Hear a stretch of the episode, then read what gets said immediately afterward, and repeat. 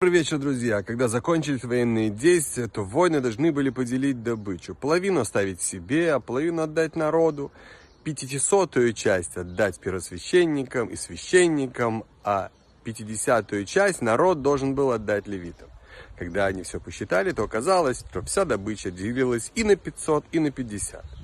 Когда мы выполняем наше предназначение, нашу миссию, когда мы стремимся исполнять заповеди Всевышнего, то мы сами можем заметить, что все уже давно уготовлено так, чтобы у нас все получилось. Нам много нужно только приложить свои усилия, и мы увидим, что результат сам придет нам в руки. Прекрасного, замечательного вечера и хорошего настроения.